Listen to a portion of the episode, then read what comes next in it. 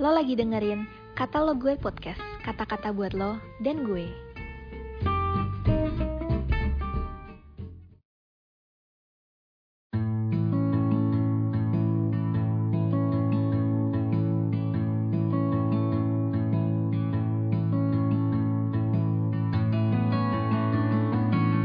Shalom semuanya, apa kabarnya nih? Aku harap teman-teman semua ada di dalam kondisi yang baik dan sehat ya.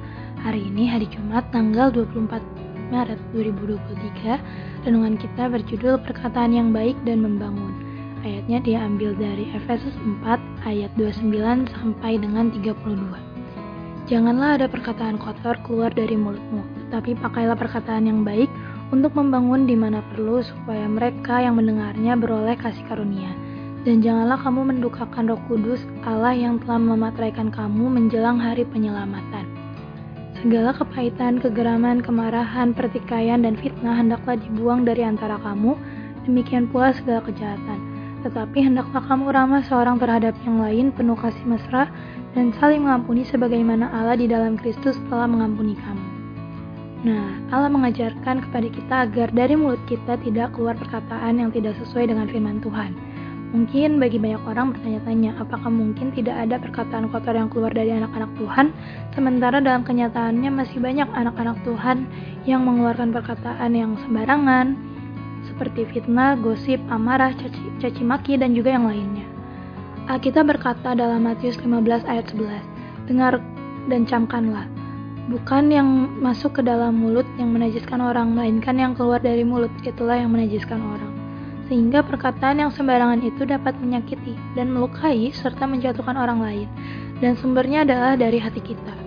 Bagi setiap anak-anak Tuhan untuk berkata dengan perkataan yang baik dan benar harus dimulai dari pemahaman bahwa di dalam hati kita tidak ada lagi sumber dosa, karena manusia lama kita telah turut disalibkan bersama Yesus. Karena tertulis di Roma 6 ayat 6 sampai 7, karena kita tahu bahwa manusia lama kita telah turut disalibkan supaya tubuh dosa kita hilang kuasanya, agar jangan kita menghambakan diri lagi kepada dosa. Sebab siapa yang telah mati, ia telah bebas dari dosa. Nah, dengan disalibkannya manusia lama kita, maka kita tidak lagi memiliki kepahitan, kegeraman, kemarahan, pertikaian, fitnah, dan segala bentuk kejahatan. Dan akibatnya kita memiliki dan mengenakan manusia yang baru, yaitu keramahan, kasih mesra, dan pengampunan. Sehingga kita dapat mengekspresikan manusia baru kita lewat dari perkataan dan perbuatan kita, di mana dimulai dari hati kita yang telah diperbarui.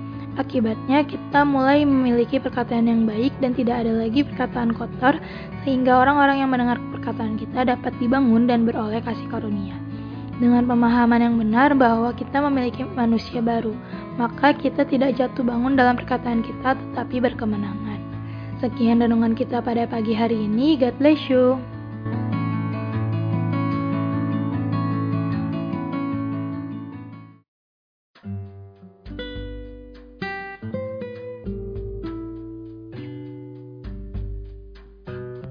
Makasih udah dengerin podcast ini. Jangan lupa follow dan juga share ke teman lainnya.